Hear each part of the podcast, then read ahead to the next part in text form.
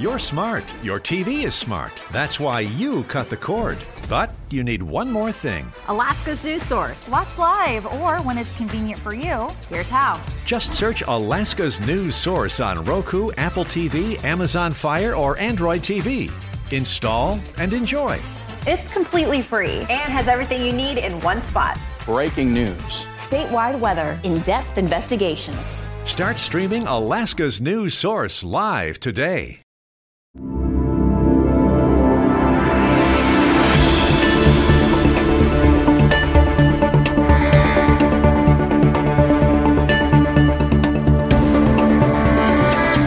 Welcome to Alaska's Political Pipeline. I am David Bernknopf. And I am Rebecca Palsha.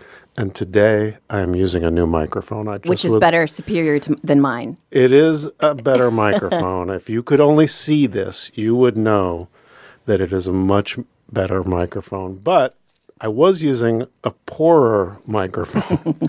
so hopefully your this mic will sound better. Your mic screams, I cost a few hundred dollars. Mine says I'm $20. I want my name on this microphone. right now, it just says front, which I think means I'm supposed to be talking into this front part of it, but I want my name on it exactly.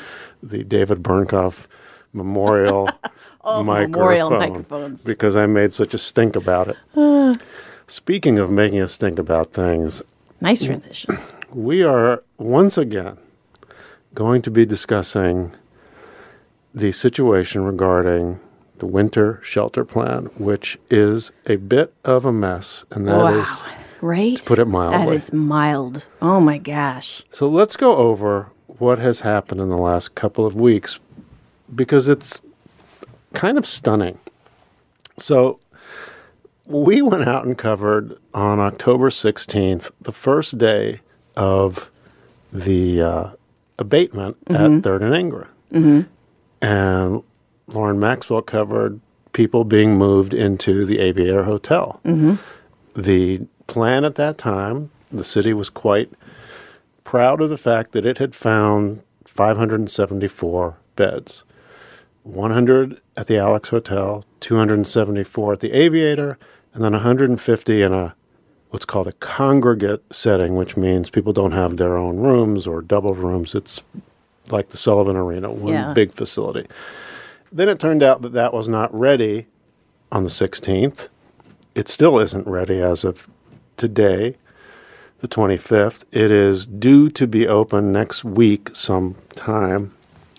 But it turns out that those 574 rooms, which the Assembly and the mayor's office were very proudly announcing would handle the, more than enough uh, space for uh, people who wanted winter shelter. Very quickly after we covered that abatement process beginning, it's not enough. It was one day, one day of thinking this process is running smoothly. We're gonna have enough time. We're gonna beat winter, and very quickly, it's oh, we need several more places to stay. So the number went up initially over 700 people wanting space. Now, as of Monday, this week, it was almost a thousand people have signed up for winter shelter.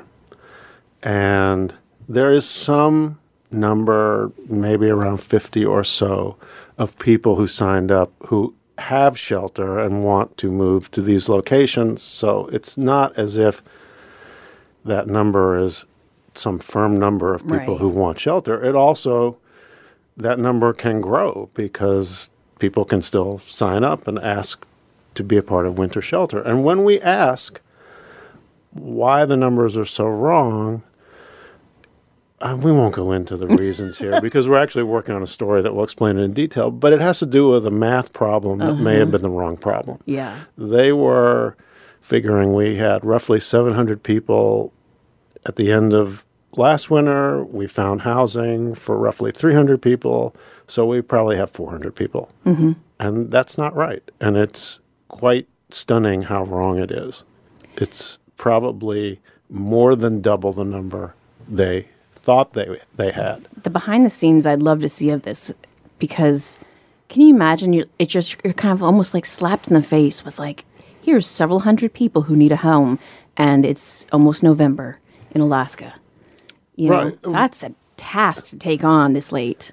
And whenever the congregate setting comes on, 150 rooms, that again is not an ideal situation for a mm-hmm. lot of homeless folks who don't want to be in that kind of a situation. They didn't like it at Sullivan Arena. They would like some more privacy. There's a counter argument to that that in the winter, if you don't want to get sick or die, you're better off in a congregate setting than in a tent in the snow. Yeah. I think the majority of people, you know, because we've talked to so many homeless people, um, you know, I think the majority of them that I have spoken with did not like staying in the Sully. It was loud. You could have your stuff stolen.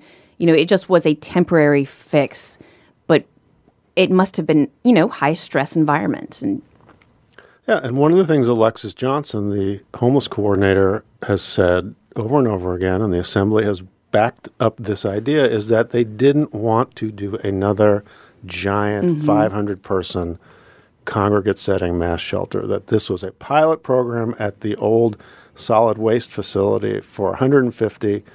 And now, who knows, they may have to go back to a larger congregate setting anyway after all this because they still need somewhere between Yeah. four and 500 new beds, or people will have to stay outside in the winter. Mm-hmm.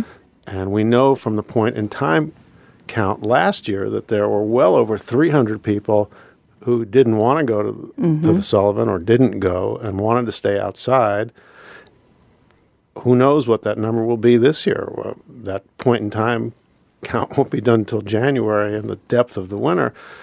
Luckily, we haven't had any snow yet, but yeah, it's gotten cold. it's cold at night. Things are freezing. You know, the water's getting frozen. Um, there's still like every time I drive past the certain camps, it does not seem like anything's getting smaller at this point.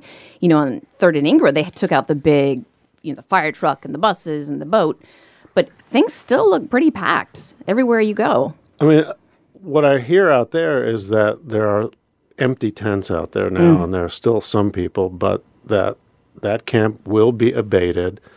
Again, we should go back over what the legal issue is here. The Ninth Circuit Federal Court of Appeals has ruled, and they cover the western United States, that you cannot make people leave public land if you don't have a place for them to go. And the Muni's argument right now is that they still have enough beds available and will next week to finish abating that one location. Mm-hmm. But beyond that, the other big locations at Cuddy and at Davis, there's no plan now to abate them and- because there's no place for those people to go. Mm-hmm. And we are going to keep following this story. I, I mean, I think I speak for you that we would like to not have to cover this story anymore. Yeah. We would like for it to be solved. Yeah. As everyone in town would. Oh gosh, I think the whole town, you know, people are really frustrated. From no matter where you look at it, it's a frustrating event. Right. And I'm sure everyone involved in this is frustrated, Mm-hmm. including the 500 or so people who would like to be Oh yeah, inside totally. and thought they might get inside. And who knows if they will. Speaking of winter, one other little note on winter is that the mayor has announced his new snow removal plan. It involves uh, having some extra people on standby to move snow. It involves a little more money. The mayor says he added a million and a half dollars to snow removal. The assembly says it's really only another half a million. But regardless, that snow removal plan has not yet been tested. but when there are more than four inches of snow on the ground, there's a new emergency system that can be uh, declared, and that will lead to extra people to clear the snow. And again, I think it's safe to say that with an election coming up, if we have another snowy year like last year, and that would be unusual, but if we do, the mayor has said that he will do a better job. And he will be judged on that, I imagine. Oh, I'm sure. There's nothing to make people more irritated faster than snow removal. And it was a mess. It was, you know, because we still have to show up for work as long, you know, half the world still has to show up to work from no matter what. And those roads. I mean, and to be fair, we had a great amount of snow, and that was unusual. But still, it was a mess. And canceling school for two days—that's unusual. Right. I mean, I think the thing that the mayor referenced at the news conference I went to is you had this not only an unprecedented amount of snow, but that it came like one storm after Oh, the yeah. other after the other. And so the plan, which involves you clear the main streets first, then you clear other streets. Well, they never got around to clearing those other streets mm-hmm. because they had to go back and start over again a few days later. So it it's not that it was an easy situation to deal with. It was a tough, unexpected amount of snow. But if you're the mayor, you're going to get the credit or the blame in a uh-huh. situation like that. Let us move to a state issue now. It's still a ways away, the next legislative session. I think January 17th is the day that I see on the calendar. But we're talking PFD again Again, because we are still in a situation, according to the Board of Trustees that oversees the PFD, that is not sustainable. There is not enough money available for PFD checks, as people have come to expect, and state expenditures. It's not growing as fast as inflation, the investments. Everyone knows it. There are promises to deal with it every legislative session, and we shall see whether this legislative session will deal with it. But as of now, no one is really taking this issue on no. full steam ahead. You know, it's it's unfortunate because I recognize that it is difficult to get elected, and then you know just these promises of the PFD, and there are repercussions for their for lawmakers voting to protect it, and but it still is a mess. There's also one thing that I hadn't really thought about till I was reading some of the discussion by the Board of Trustees is the PFD is really a huge benefit to lower income people. Mm, absolutely. And so t- every time you cut the PFD, it becomes a kind of tax on the poorest people in the state. And so there is that is a part of the reason why politicians hesitate to cut the PFD. Not only do people expect it and think of it as something they are in fact owed, but that the cutting it hurts the poorest people the most. You know, it's it's funny that we talk about the PFD because, you know, uh, before I had children, I didn't think much about the PFD except for it was you know it was lovely to get, and then you enter into these territories when you have children of how does that that PFD perform in the family? Is that PFD for the child or is that the family's money? And so that's a whole other issue of of the money and the impacts of the money. And it's a very I didn't realize it until I had children how controversial that was to be like, whose money is this? So, are there conversations in the families you know and in your family, like the kids say, "Wait a minute, that's my money. I want to go." Oh, absolutely. Like my kids asked, you know, what what have you done with that money? And I have put it into the Alaska Scholarship um, Fund for college. So, you know, but it is a an issue of me being able to do that, which makes it a hot topic. You know, like your your privilege in life of oh, so it's the family doesn't have to have it to survive versus whose money is this? I hadn't thought about that. It's a it's an incre- it's a hornet's nest. a kid saying, "You know what? I wanna, I wanna uh, buy my own subscription to Netflix. Mm-hmm. Well, it's my money. Why my can't I or do that? I want to buy a car. It's my money. Yeah. But is it the family's money or is it your money? You know. I hadn't thought about that. So there you go, politicians. Think about that one. I want to ask you something about a gentleman who just passed this week. Uh, I haven't been here long enough to know of him, but it's interesting the passing of Vic Fischer. And he is known for what? Well, he was the he was an Alaska Constitution um, signer, last one alive. He, you know, he died at 99, but he was so active in politics, like incredibly active in politics. No matter what, he seemed like ageless at the time. Every event I've been at for politics, I swear he's been there.